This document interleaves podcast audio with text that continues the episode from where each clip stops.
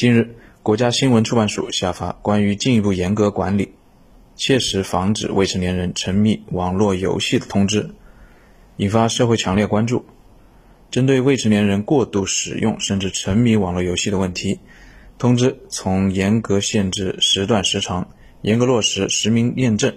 强化监管、积极引导四方面，进一步严格管理措施，坚决防止未成年人沉迷网络游戏。早在2019年第七十二届世界卫生大会上，国际疾病分类第十一次修订本 （ICD-11） 审议通过，官方正式将游戏障碍定为疾病。有关网络成瘾已知的危害有哪些？网络成瘾如何防治等问题，新华社记者采访了中南大学湘雅二医院精神卫生研究所副主任医师王旭义，一起听听专家怎么说。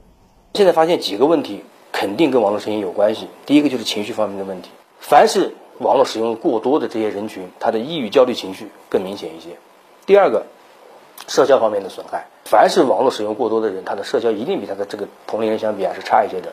第三个，社会隔离，网络上的社交和真实的社交是不一样的，所以热衷于网络上社交，达到网络成瘾的这些人呢，他的现实的社交能力是受损的。还有就是对学业的一些影响啊，这个对普遍来说。网络使用度越多的人，他的成绩会越差一些，他的这个这个社会交往能力会越差一些，他的这个整体的社会功能会差一些。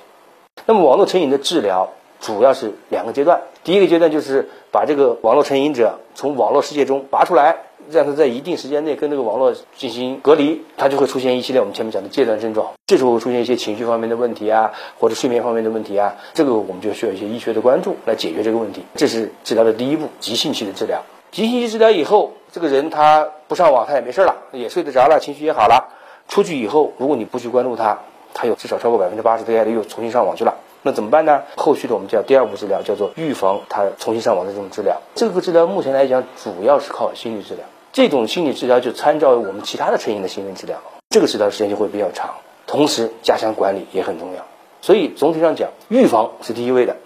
治疗到目前来讲。是以心理治疗和行为治疗为主，缺乏有效的药物。